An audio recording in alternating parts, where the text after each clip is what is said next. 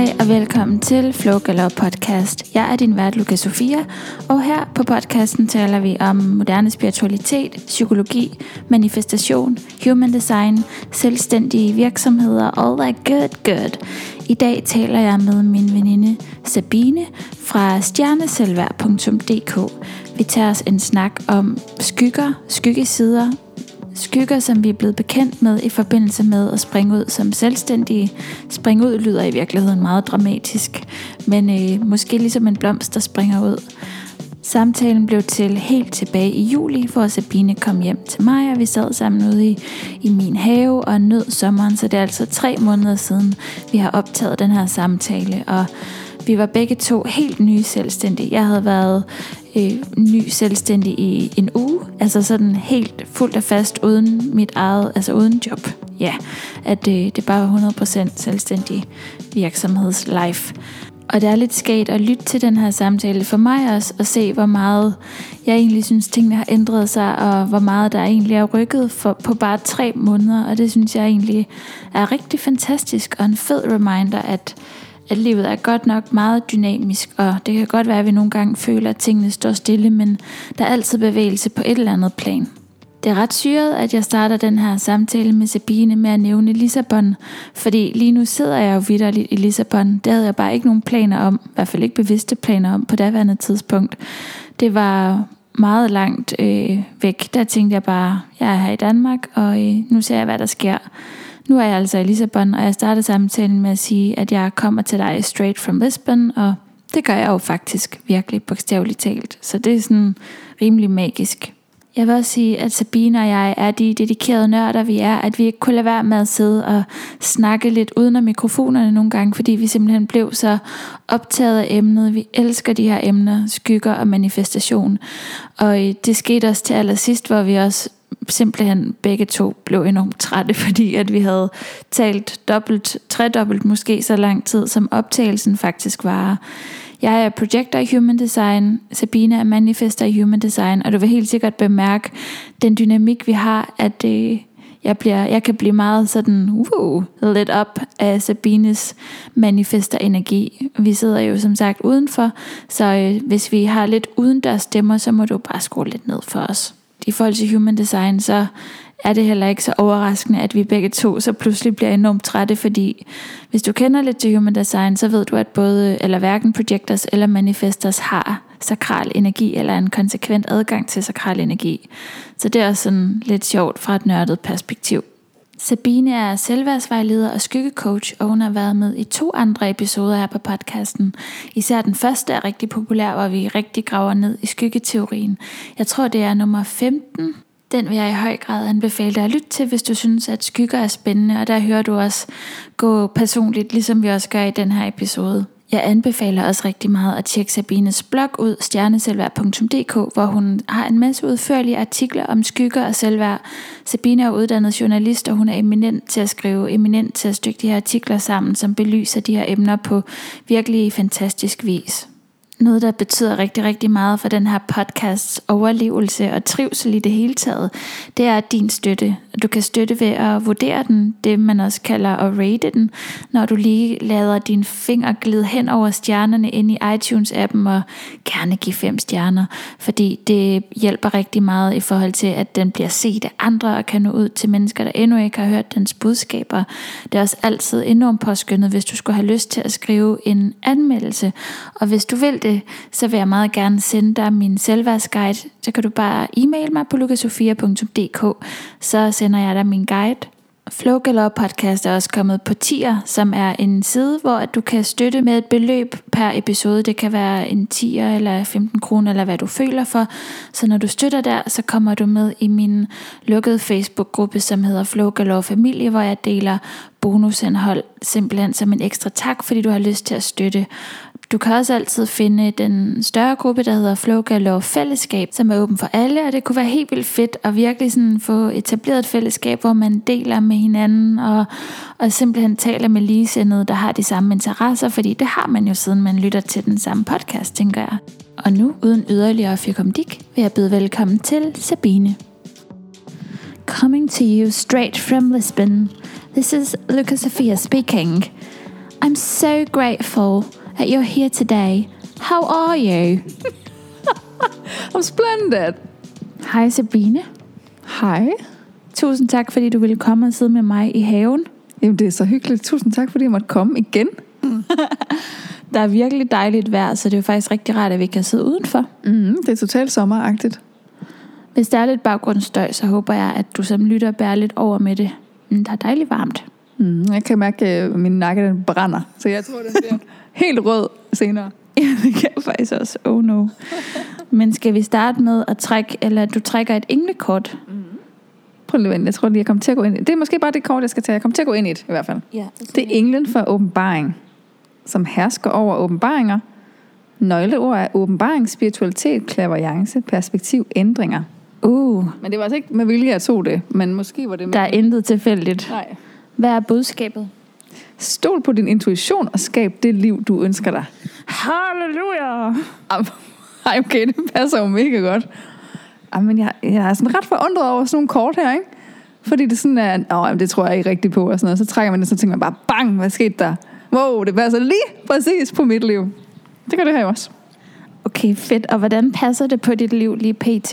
Jamen altså, vi, vi skal jo snakke om øh, sådan det med at starte sin egen business i dag, og skygger, og der passer det jo ret godt det der med, ja, hvordan skaber man sit eget liv, og hvordan, man ved det jo måske godt, og så bliver man holdt tilbage af nogle mørke skygger, eller nogle lyse skygger, og den der frygt for, måske ikke at være god nok, eller at man måske ikke kan, sådan den der lidt lave selvtillid, ikke? Ej, det kan du nok ikke, hvis du prøver det der.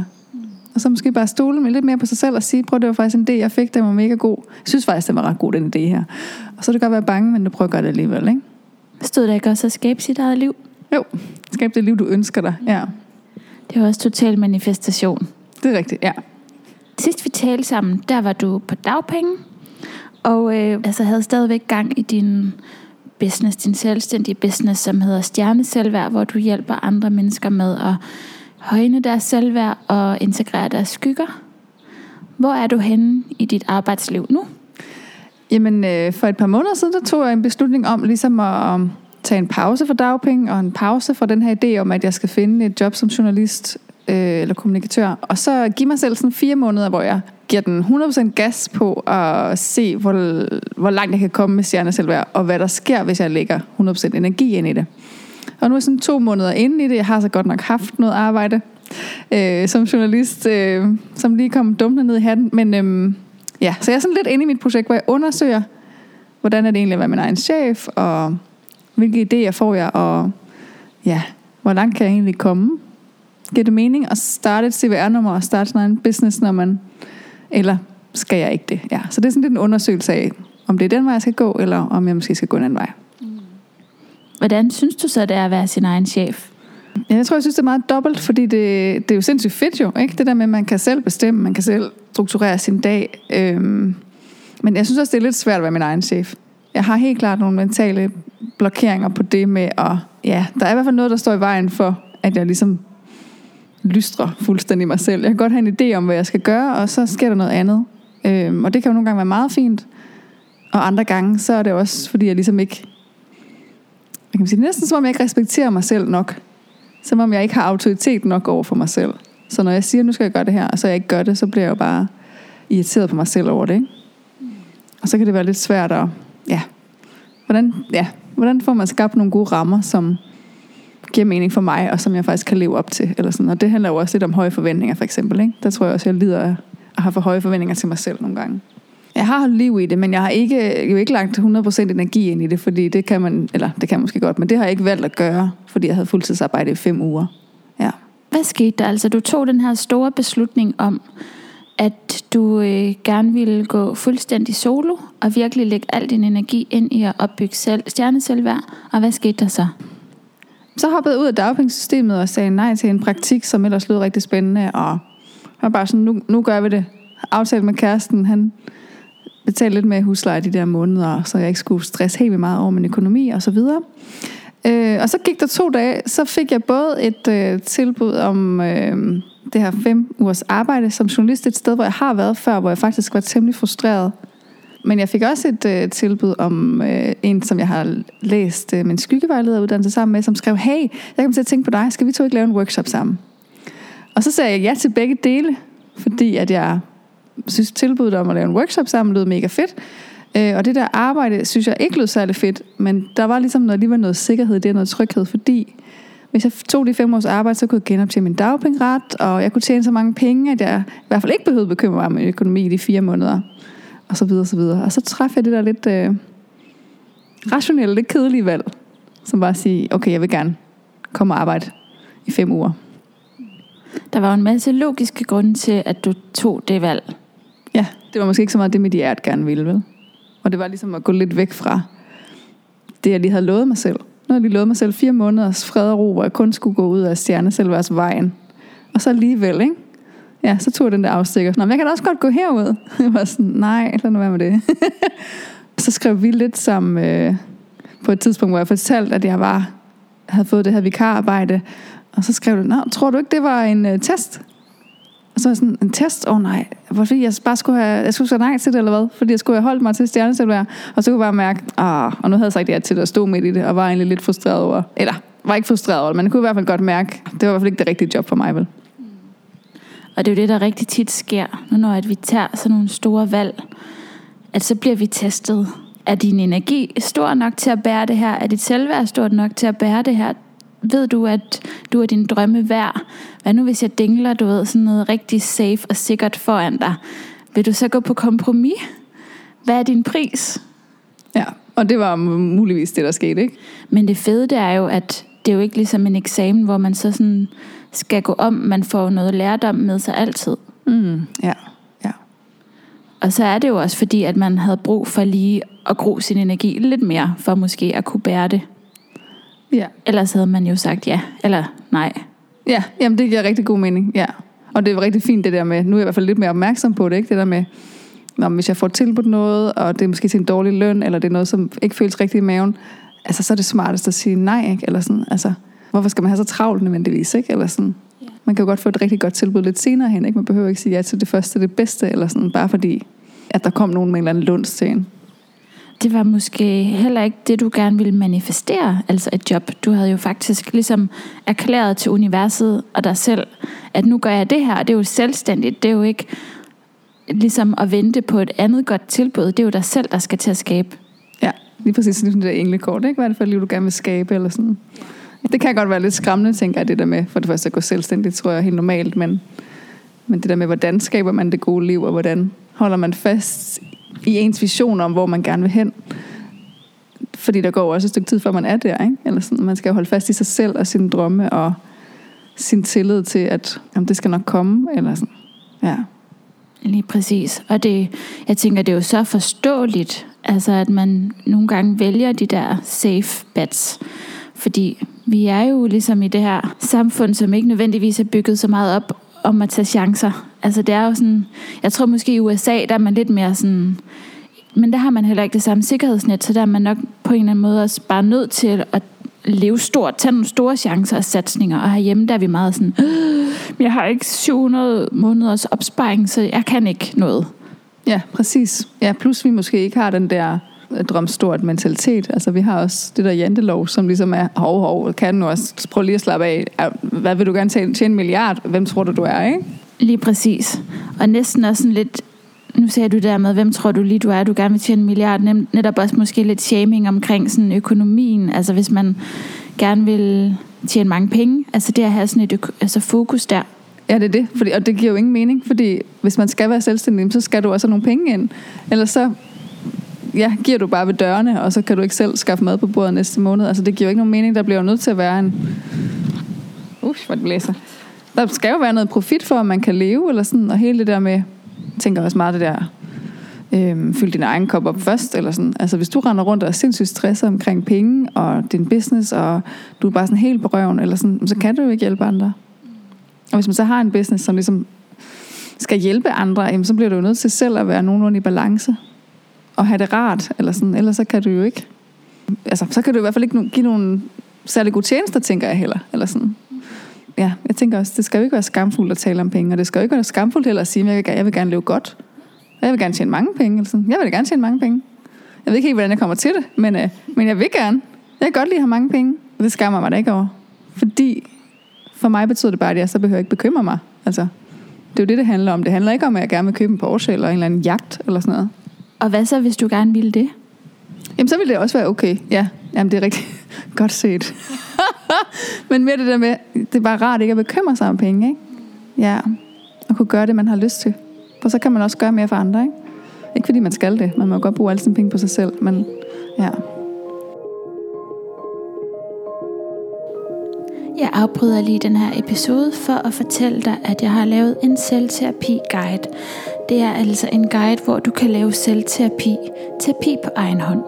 Den hedder Trigget, og den handler om at bearbejde de her hengemte følelser, vi kan have, de gamle begrænsende overbevisninger, de gamle øhm, strukturer i kroppen, som ikke længere tjener os, og den handler om at tage os i hånden og hjælpe os med at slippe dem og putte noget nyt og dejligt og støttende og kærligt ind i stedet for. Så hvis du har haft lyst til at arbejde med dig selv på egen hånd, har haft lyst til at dykke ned i de her begrænsende overbevisninger og de hemmende lag, så vil jeg anbefale guiden Trigget. Den findes på lukasofia.dk. Og nu tilbage til episoden. Det er en helt vildt spændende snak. Jeg ved, der er ekstremt meget fattigdom i verden. Der er nogle systemer, der gør, at overfloden ikke kommer derhen, hvor den egentlig skulle, men der er jo faktisk uendelig overflod i verden. Ikke? Så hvorfor skulle vi ikke også have alt det, som vi kunne bruge af den? Mm, ja.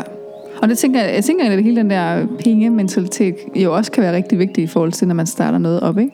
Hvad tør man godt altså, tage den pris, som man er værd, eller sådan, tør man godt det, altså det handler det jo også om, ikke? Hvis du skal få en, en eller anden bæredygtig økonomi, så skal du også kunne tage den pris, der, der giver mening, eller sådan, både for at man ligesom kan leve godt, og have overskud på kontoen, og kunne købe noget mad, og ikke skulle bekymre sig at investere i nye projekter osv. osv. Ikke? Men man kan hurtigt, måske hvis man har, alt efter hvad for en pengementalitet man har, pengehistorie man har, så kan man jo godt have sådan en, uh, nej, det er farligt at gå selvstændig, og det er farligt at jeg tør ikke hoppe ud, for hvad så, hvis jeg ikke har nogen penge, ikke? Eller sådan. Eller, jeg tør kun tage 200 kroner i timen for mine ydelser. Man skal både betale moms og skat og sådan noget. Så, så er der 10 kroner tilbage til mig, men det er da også okay. Hvad, sådan, hvad kan du bruge dem til? Meget. Ja, det her med at, at fastsætte sin værdi på en eller anden måde. Og opgøre det der med at hjælpe andre til noget, der tilsvarende har en økonomisk, et økonomisk modsvar. Mm, ja. Altså, hvordan var det så at være i det her job? Det var velkendt, fordi det var et sted, jeg havde været før. Øh, og det var trygt, fordi jeg, det var, jeg kendte rutinerne, og jeg kendte de mennesker, der var der, jeg kendte opgaverne. Det er noget, øh, og det var jo et journalistarbejde, så det var jo ligesom noget, jeg godt kunne. Ikke? Det er noget, der ligger på ryggraden. Øhm, på den anden side var det også bare enormt kedeligt og enormt frustrerende, tror jeg. Både fordi opgaverne ikke er særlig spændende, men også fordi, at den konstellation, der ligesom er på den arbejdsplads, gør, at man bliver sådan lidt klemt i den stilling, jeg sad i. Og det var også det, som gjorde mig ret frustreret, da jeg var der tidligere, for nogle år siden. Og så kunne jeg ligesom bare mærke, gud, det var derfor, jeg ikke kunne lide at være der sidst. Jeg havde glemt, hvor frustrerende et job det egentlig var. Og jeg havde glemt, at øh, jeg ikke brød mig særlig om at være der. Nogle gange græd, når jeg kom hjem og sådan noget. Øh, og i stedet for havde jeg ligesom fået ventet til, om jeg havde også et dårligt samvittighed over, at jeg ikke havde sagt ja til en, en fastansættelse dengang. Ikke? Eller at jeg i hvert fald havde været for ærlig omkring, at det ikke var mit drømmejob, og derfor fik jeg det ikke. Og så blev det pludselig til, nej, jeg nu spillede min kort forkert. Ikke? Jeg var ikke strategisk nok i min måde at få et job på, og så ligesom ærede mig over, at jeg ikke sagde ja, fordi det havde også sparet mig for nogle dagpengekvaler. Ikke? Og nu kunne jeg ligesom bare mærke, det var sgu fair nok, du sagde det, fordi det, det er jo sandheden, ikke? Og ja, du, ikke, du bliver aldrig nogensinde tilfreds i det her job, eller sådan. Det bliver sådan et kedeligt, og, altså et kedeligt job, hvor du også samtidig skal kæmpe hver dag for ligesom at bevare din egen integritet eller sådan.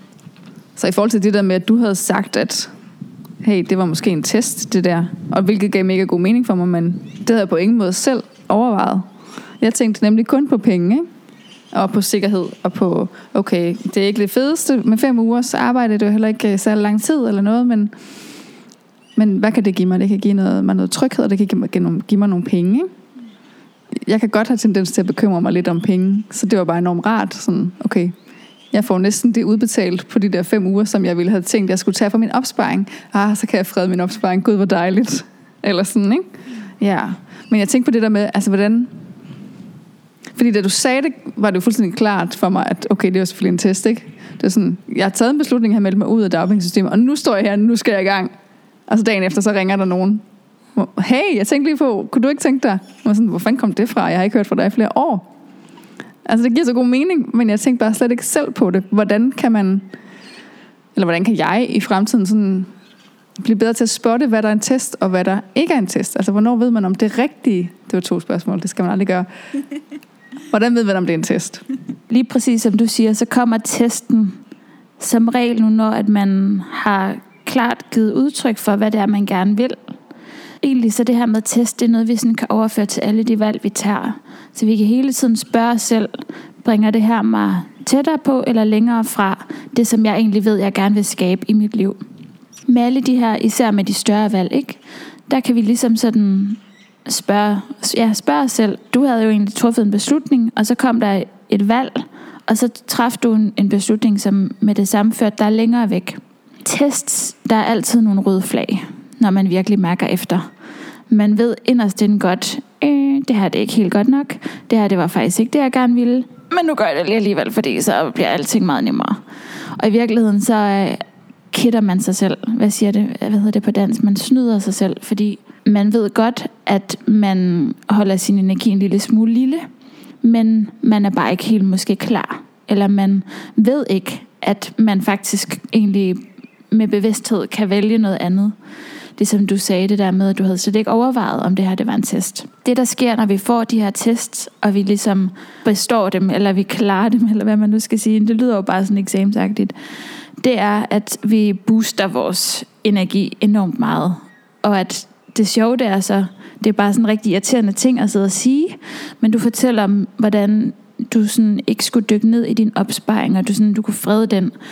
Hvor jeg, nu har jeg jo selvfølgelig også lavet en reading for dig, og du manifester. Jeg ved, at du har ekstremt stærke øh, evner inden for entreprenør, altså iværksætteri, og enormt strategisk dygtig og sådan på det materielle plan, så jeg føler mig ikke i tvivl om, at når du dedikerer din energi, så kunne du faktisk have boostet det, altså hvis du havde kanaliseret den over i din egen, og ligesom boostet af den energi, det var at sige nej til en test. Fordi det sætter også ild i røven af en, man er sådan, du ved, ens energi gror, og jeg turde at sige nej, og jeg sagde nej. Hvem ved, hvornår der kommer en ny invitation, hvis det er. Så der er de her øh, alarmklokker. Man kan godt mærke, når man tuner ind, der hvor man har sådan visdom i sin krop. Jeg ved, du har en stærk intuition, som garanteret også har sagt noget til dig. Gjorde den det? Altså det kan jeg ikke huske, om den gjorde, men jeg, jeg, jeg var da helt sikkert bevidst om at i tale sat over for venner, familie og kæreste, at det bliver ikke så fedt det her, men så får jeg nogle penge, og så får jeg, altså, jeg vidste godt, det ikke ville være fedt at komme tilbage. Jeg vidste godt, at det ikke var det, jeg havde lyst til. Og jeg vidste jo også godt, at det ville fjerne totalt meget fokus fra det, at jeg faktisk endelig var sprunget ud som selvstændig. Fordi det tog også noget tid at komme dertil. Det var jo heller ikke bare noget, jeg bare lige gjorde. Det frø blev plantet ind i mine venner, så skulle det ligesom ligge og boble der nede i maven i to-tre måneder, før jeg ligesom turer. Altså så det der med, af, så hopper man ud i det, ikke? Og så, og så bliver du testet. Fuldstændig. Sådan, nå, skal jeg kigge herover nu? Nå, det kan jeg da også godt. Og så, åh, jeg hader at være herovre. Var det var sådan, hvorfor? Hallo, du har sagt, du vil køre 100% den der ene vej. Du skulle kun gå den ene vej. Det er det, du skulle fokusere på. Det kunne jeg så ikke. Men det gode er jo, at det kan du garanteret næste gang. Fordi det er også det der med, at man får bevidsthed på, og man tænker, jamen, er det det værd? Altså er det den pris værd? Fordi det kommer også lidt fra det her sådan, den gamle mentalitet, eller sådan det gamle paradigmes mentalitet, hvor vi sådan, åh nej, og det er mangel, og der er ikke nok, og jeg må sørge for, at jeg er sikker, og det er sådan, vi lever i det her århundrede, og vi er så safe. Altså, hvad er det værste, der kan ske? Vi er ret støttet, ikke bare sådan i vores samfund, men også af uni. ja, det giver mega god mening. Og nu tænker jeg bare sådan, om får jeg så flere test, eller sådan, og hvad, hvad, altså, kan man sådan blive ved med at, får man flere test, og så få lov til at sige nej, og så kan man gå den rigtige vej? Du er sådan, giv mig en ny test, så jeg kan booste mig selv nu. Ja, må jeg få lov til at sige nej til noget? Man bliver jo bedt om, at, altså nu bliver du bedt om at gro din energi, gro din powerballs. Nogle måder, du ved, du ligesom kan invitere tests ind, det er jo ved at så virkelig vise over for dig selv igen, at du dedikerer dig fuldt ud. Gør noget, du er lidt bange for i forbindelse med din business. Om det er at lave en YouTube-video, som jeg i 100 har sagt, jeg synes, du skal. ja, det kommer ikke til at ske. Dammit. Eller hvad det end er, der ligesom skal til for, at du sådan gendedikerer dig. De her valg, de er der jo sådan set jævnligt og testene, hvor at man sådan kan falde i, de kommer mest for at tjekke, om, altså sådan, om ens selvværd er stort nok. I virkeligheden, så tror jeg faktisk på, at underbevidstheden og universet hænger sammen. Altså måske er universet bare en stor underbevidsthed. Så i virkeligheden, så tror jeg ikke, at det er noget udefra, som tester dig. I virkeligheden tror jeg, det er dig selv, som tester dig. Fordi jeg tror på, at vi bringer alt det ind i vores liv, som vi har selv, af en grund. Så der har været noget i dig, som muligvis, altså ikke for sådan at tale din sandhed eller på din vej, men der kan have været noget i dig, der alligevel var bange og sådan tænkt, jeg bliver nødt til ligesom at få en lille smutvej ud. Og nu, nu ser jeg lige, om jeg tør, og hvis jeg så siger nej, eller ja, du ved, så tør jeg ikke alligevel. Jeg tænker, det giver mening, ja. Og der er helt klart et element af frygt i, i ens hverdag, eller i hvert fald i min hverdag som ny iværksætter, det tænker jeg, at det er noget, man ligesom skal forholde sig til. Hvis ikke dagligt, så på ugenlig basis i hvert fald ikke, og ligesom sige, hej frygt, hvor kommer du fra? Hvem er du? Hvad er det, du vil? Og gider jeg egentlig lytte til dig? Ja. Hvordan, altså tænker du jo også lige sådan, gået all in på din business, ikke? Eller sådan, hvordan, hvordan går det med det? Der sker en masse sådan på den kreative front, hvor jeg laver podcast, og jeg er meget inspireret. Men altså, jeg tror, folk er taget på ferie. og det gør, at jeg sådan tænker, det er interessant. Hvordan, hvordan skal jeg egentlig lige få brød på bordet? Glutenfrit brød, vil jeg mærke. Og det er sådan en, en, et specielt sted at være, fordi i virkeligheden, så burde jeg virkelig bare være så bange og være i gang med at arrangere alt muligt og være nede og skovle sne, som ville være rigtig svært at finde. Samle flasker eller sådan virkelig være bange. På en måde er jeg. Måske mentalt kan jeg være det lidt. Men i min krop er jeg ikke. Kroppen den er sådan, du, du, du. vi ser hvad der sker. Og det er faktisk helt vildt rart. Jeg tror bare, jeg er et sted nu, som føles meget rigtigt. Jeg er ikke et sekund i tvivl om, at det hele nok skal gå. Jeg føler, at jeg har gigantiske powerballs. Det er jo fantastisk. Det er jo mega god, øh, mega god start. Hvordan har du fundet den der tillid? Hvordan du kom frem til, til den? Jeg tror, jeg altid har haft en eller anden sjov tillid, som jeg ikke helt kan forklare. Så det er en side af det, sådan, det lidt kedelige svar, at der, jeg har en naturlig tillid i mig. Så har jeg også bare prøvet at være i noget, hvor jeg sådan tænkte, hvis jeg fik at vide, hej Lukas Sofia, du skal blive her, indtil du bliver pensioneret, så var jeg ikke et sekund i tvivl om, at så ville jeg efter nogle år bare vælge, jeg gider ikke det her liv, fordi nej, nej tak. Og jeg ved, jeg har stiftet bekendtskab meget nu med, med kommunejobs, altså hvor jeg arbejder som psykomotorisk terapeut i en kommune, og det lyser mig ikke op. Den pris, jeg betaler, er for høj. Jeg er projektor inden for human design. Jeg er slet ikke overhovedet designet til at være i den slags jobs. Ikke sådan at have de her 8-4-agtige jobs. Det er simpelthen for opslidende for mig. Men ikke nok med, at det er sådan opslidende energetisk. Det er bare heller ikke det, jeg føler, jeg er på den her jord for at gøre. Så jeg vil hellere ligesom følge mit hjerte, og så måske bo på gaden, end at jeg vil øh, have min sikre lejlighed, og så slide min livsenergi op i et job, som jeg kan se nogle positive ting ved, men som ikke er mit livs kald. Altså min energi har også skulle gro nok til, at jeg turde at blive set og til at stå frem. Det har været en, en ekspansion, en udvidelse, en gradvis gåen op ad en stige eller en trappe, som jeg plejer at forklare det med inden for manifestation, at, at vi ligesom gror vores energi. Vi vågner ikke bare pludselig og sådan, Åh, klar til at, at sidde i en funktion som præsident. Altså selv hvis vi havde haft alle uddannelserne eller kvalifikationerne, vores energi skal ligesom kunne bære det, vores selvværd skal kunne bære det. Så det er der, hvor jeg er nu. Hmm. Fedt, spændende. Er der noget sted sådan, i din vej fremad, hvor du tænker, at der er noget, der måske holder dig tilbage, eller hvor der er noget, du, du er lidt bange for, eller et eller andet? Her på podcasten har jeg lang tid gerne ville dele ud sådan af egne fortællinger fra mit eget liv, fordi det elsker jeg at høre hos andre. Det er sådan storytelling, det kan jeg godt lide. Men jeg har helt sikkert sådan en, åh, det er selvoptaget. Også fordi, at jeg jo har den her terapeutfunktion også. Og det er faktisk også noget, som jeg synes nogle gange kan være lidt tricky, fordi ja, at jeg arbejder som terapeut, men jeg er jo et menneske. Altså jeg er jo ikke en terapeut, jeg arbejder som en. Det der med at åbne op for, at man, selvom at man har en terapeutisk funktion, også bare et menneske, det er nok øh, det er sådan noget, der kommer op. jeg, jeg tænker meget på det der med, hvad er det, der er så farligt ved at være selvoptaget? Eller hvad, hvorfor er det dårligt at være selvoptaget?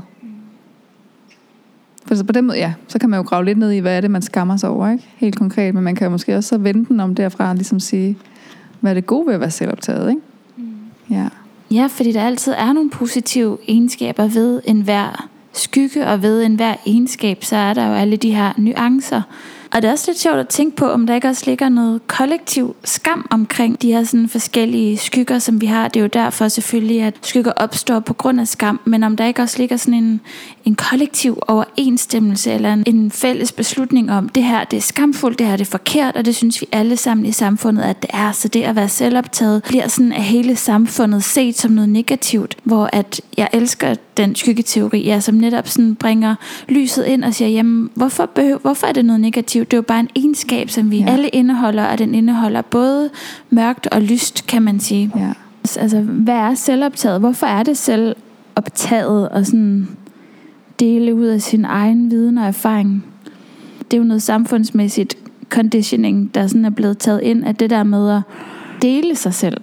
At det kan være shame on you. Og det er der jo bare, jeg tror faktisk, der er mange, der måske har de her sådan, problematikker, især den her so me-verden, hvor vi deler, og så har vi det alligevel lidt mærkeligt med det, og så og dem, der sådan for eksempel meget sidder i de der roller, de deler jo bare så meget af sig selv, uden den skam, i hvert fald udadtil. Nu tænker jeg sådan for eksempel på Yoga Girl.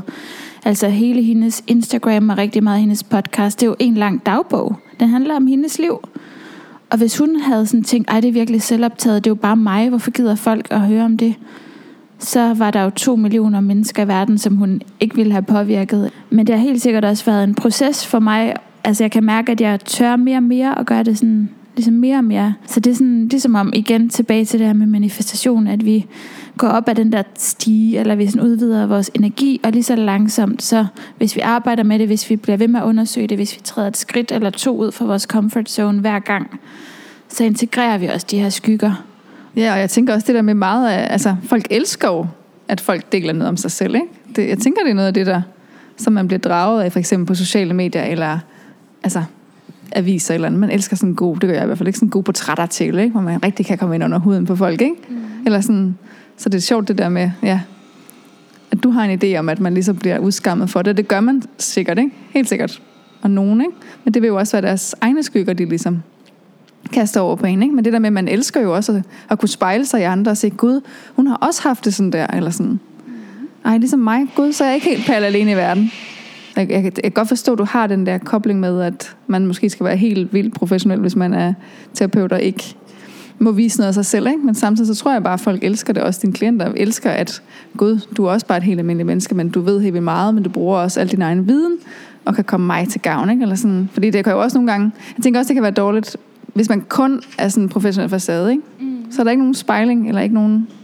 Og så kan man hurtigt komme til at føle, når det er bare mig, der har det sådan, og du er et overmenneske, og jeg, altså, jeg skal lære noget af dig, men, men du har faktisk slet ikke været igennem det, jeg har prøvet, eller det jeg et eller andet, ikke? Så jeg tænker helt klart, der er en styrke i det der med at være menneskelig og turde noget af sig selv, og når det ligger i dit design, så synes jeg bare, du skal give den gas. Lige præcis, det er nemlig rigtig godt sagt, og det er også det, jeg har tænkt på det der med, at mm, vi har ikke brug for de der glansbilleder, vi har bare brug for rigtige mennesker, som også lukker os ind. Hvis man har en idé med, at det jeg deler, det kan du også få gavn af. Fordi det kan få dig til at reflektere over nogle ting. Og den læring, jeg har lært, den vil jeg dele med dig igennem den her historie. Mm. Og derfor kan du også måske se, om, om du kan implementere den, ikke? Jo. Fordi man, sådan en grænseløs deling er jo ikke sikker, at man, man kan relatere til den. Hvis heller ikke der er reflekteret over, hvad er det, man har lært, og hvad er det, man skal gøre anderledes, eller hvad var det, der skete, mm. og hvorfor skete det, eller et eller andet, ikke? Har man ligesom været oplevelsen igennem, og har reflekteret over den, og har fået læring med sig, og ligesom kommet på en eller anden måde, har oplevelsen rykket ind et stykke videre, så er det jo ligesom noget, man kan bruge til noget, tænker jeg. Ja. Og sådan for at komme tilbage til det der med det selvoptaget. Jamen det er også fordi, det der med selvoptaget, det bliver det meget negativt ord, ikke? Men hvad for, et, hvad for et ord ville beskrive den samme egenskab, men som var positivt? Det ville jo måske være sådan, ja, det der med at dele ud af sig selv, for eksempel, ikke? Eller at man er, man er personlig måske. Hvis man er åben og personlig og sårbar måske. Jeg tænker helt sikkert også, der ligger en selv, et, altså et højt selvværd i det. I det ja, i det positive. Ja. ja. at man tør. Dele, og man føler sig værdig til at dele sin historie. Mm. Ja. Altså det, det vil jo i princippet beskrive den samme egenskab, som er at dele ud af sig selv. Fortælle om sig selv, eller sådan.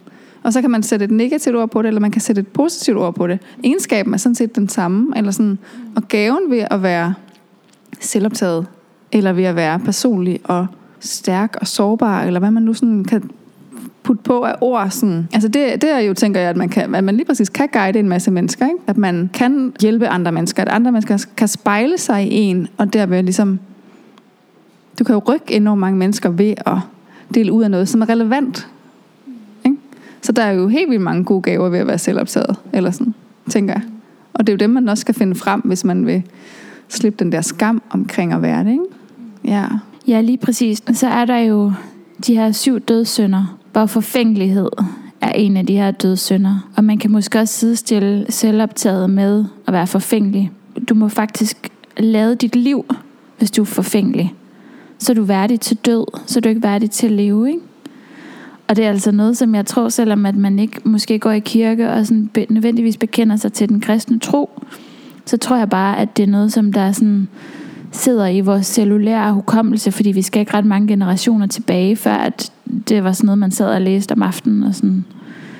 Så jeg tror bare, nu nævnte jeg paradigmeskiftet tidligere, at vi er i sådan et spændingsfelt nu, hvor vi virkelig begynder at slippe de der gamle dogmer rigtig meget. Og sådan, hvis det føles rigtigt for mig at dele, så gør jeg det.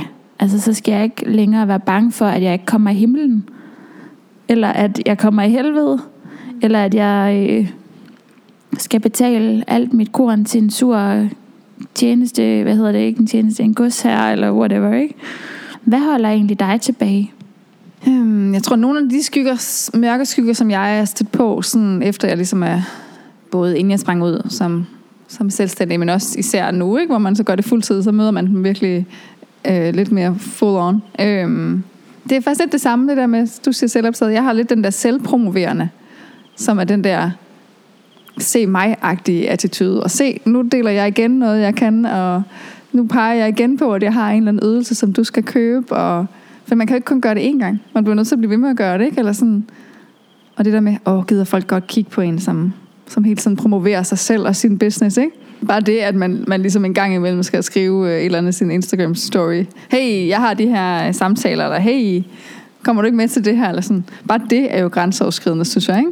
Så det er også det der med ligesom at starte, ja, måske nederst på stigen, og så arbejde sig længere og længere op ikke? til, hvad giver mening for mig, og hvordan kan jeg være tryg i det. Men der er helt sikkert noget der, sådan, åh oh, nej, synes folk så, at jeg er selvpromoverende. Ikke? Men det er man jo også nødt til at være. Så det er jo noget, man skal acceptere, at sådan er det, og du skal i gang med det, ellers så tjener du ikke nogen penge. Eller sådan, ja. Men det synes jeg i hvert fald er en af dem, der er lidt svær. Også det der med, at folk, de kan jo ikke opdage tjenesterne, hvis ikke de bliver gjort opmærksom på det. Så det, man gør jo alle en tjeneste. 100 procent, og det er jo det, der giver jo så god mening. Men der ligger i hvert fald noget i en, som, eller i mig i hvert fald, som er sådan, det er lidt farligt. Ja. Og en an, nogle andre skygger, jeg har, det er det der med, som også kom i spil, øh, inden jeg kom her i dag, eller sådan, det der med, at jeg kan ikke så godt lide at føle mig uforberedt. Og det føler mig faktisk ret tit uforberedt. Øhm, men det er i hvert fald sådan noget, jeg ikke har lyst til, at folk skal opdage, at, øh, at jeg er sådan en, der ikke er ordentligt forberedt. Og ligesom at, da vi snakkede om, at jeg skulle komme i dag, så skrev jeg, det vil jeg gerne, men øh, jeg var faktisk ikke helt klar, for jeg har ikke fået styr på alle mine skygger endnu, som jeg har stødt på i, min, øh, i mit projekt her. Og så var du sådan, øh, okay, det er meget skyggeagtigt, at du gerne vil have styr på alle dine skygger. Er det ikke lidt skyggeagtigt? ja. Og det sådan, nå jo, det er det måske. Måske behøver jeg faktisk ikke have styr på det hele. Måske det er okay, at, at jeg ikke har siddet og forberedt mig 10 timer, inden vi skal sidde her og snakke ude i haven. Ikke? Ja, men det er i hvert fald, tænk hvis folk opdager det, ikke? Og men, åh oh, nej. Er der mere, der holder dig tilbage? Altså det, jeg har skrevet på min liste her, det er... Øh, jeg har jo nemlig forberedt mig lidt. Ja, Meget mere end mig. ja. Øh, jeg kan godt have lidt den der sådan...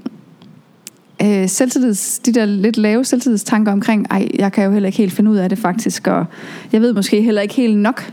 Det er meget sådan en tanke, jeg har. Øh, at jeg ved ikke nok til at, til at gøre alt det her. Og det var lige præcis noget af det, du faktisk sagde til mig i min Human Design Reading, at jeg kan godt have tendens til at føle, at jeg skal lære mere og mere og mere. men at jeg faktisk ved nok allerede.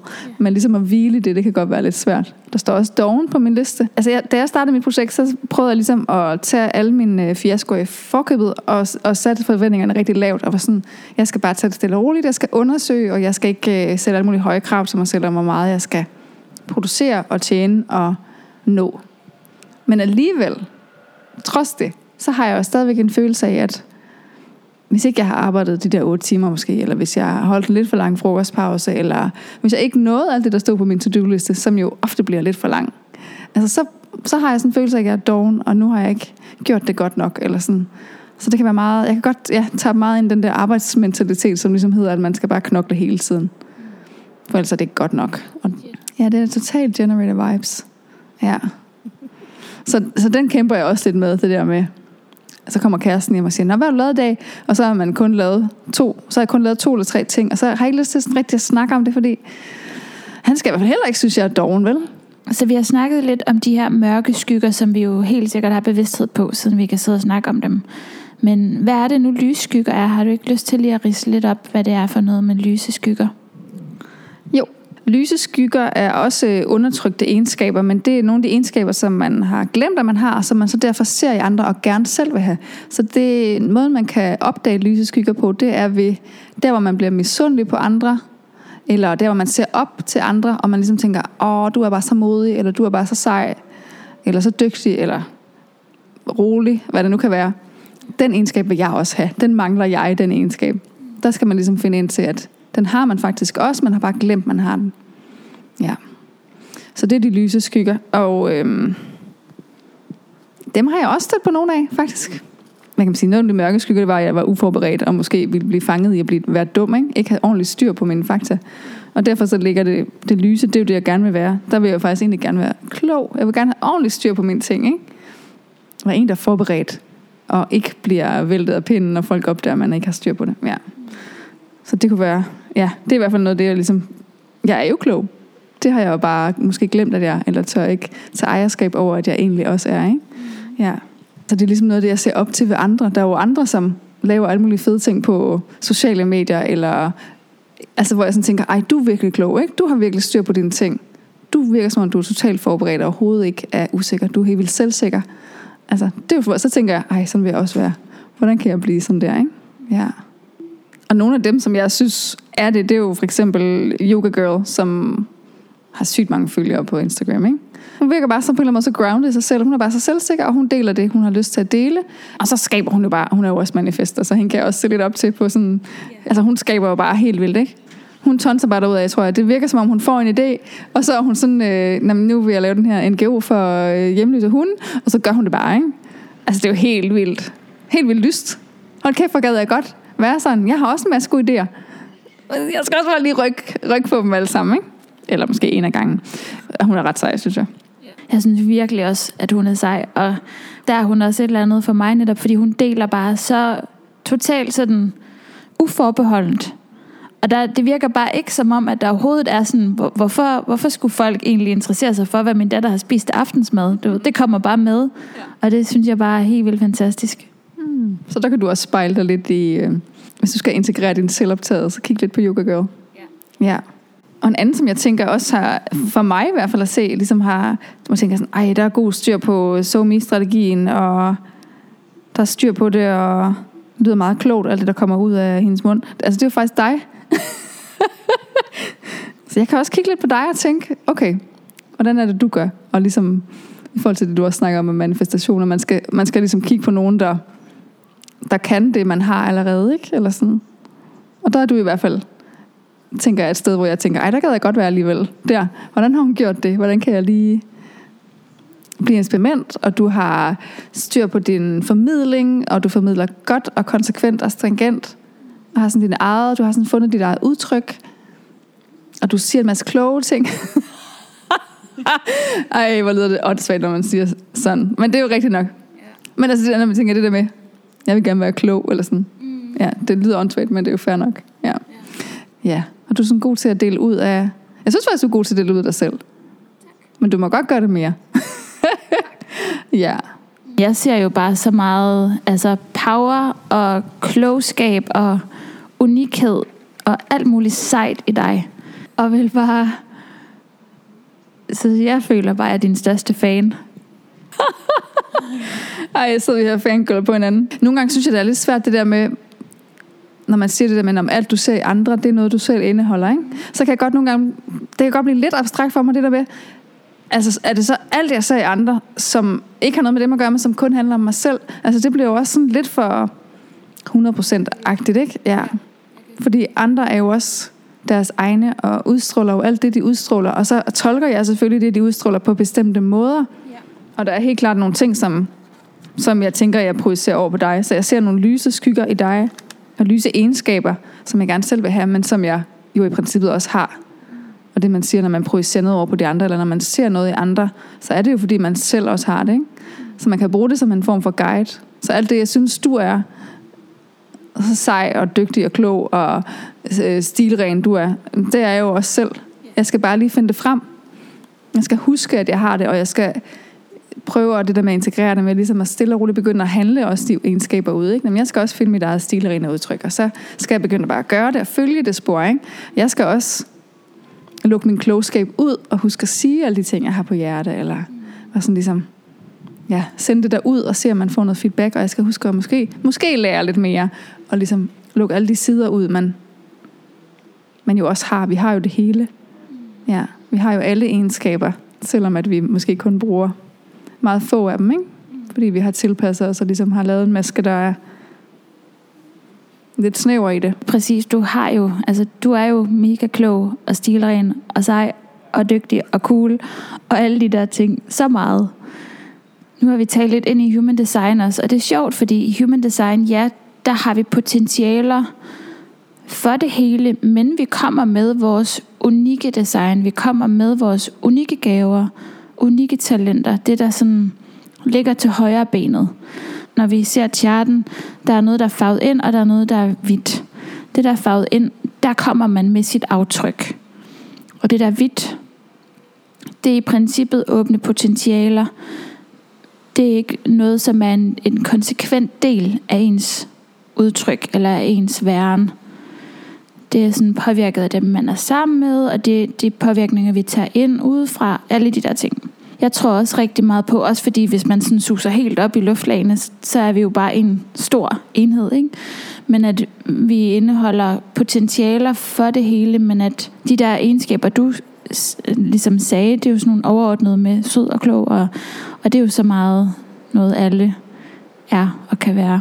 Mm, ja, og det er jo heller ikke, jeg tænker heller ikke, det er meningen, når man taler skyggeteori, at man skal være det hele hele tiden. Eller sådan. Men det er ligesom det der med at finde balancen i, at man godt kan være det hele, når det lige giver mening. Eller sådan. Og jeg tænker også, at, at der skal man kigge overordnet på egenskaben. Hvis det er egenskaben dygtig, man, man er fascineret af hos en anden, så er det ikke fordi, man skal lave præcis det samme som den person, fordi jeg er helt enig i det der med, at vi kommer med hver vores unikke bidrag, men, men egenskaben dygtig, den har man i hvert fald. Man er helt klart dygtig, så skal man finde ud af, hvor man er det henne. Og hvor er der, måske skal man udleve det lidt mere, hvis man går rundt hele tiden og fremfører sig selv, som om man er totalt dum og blank.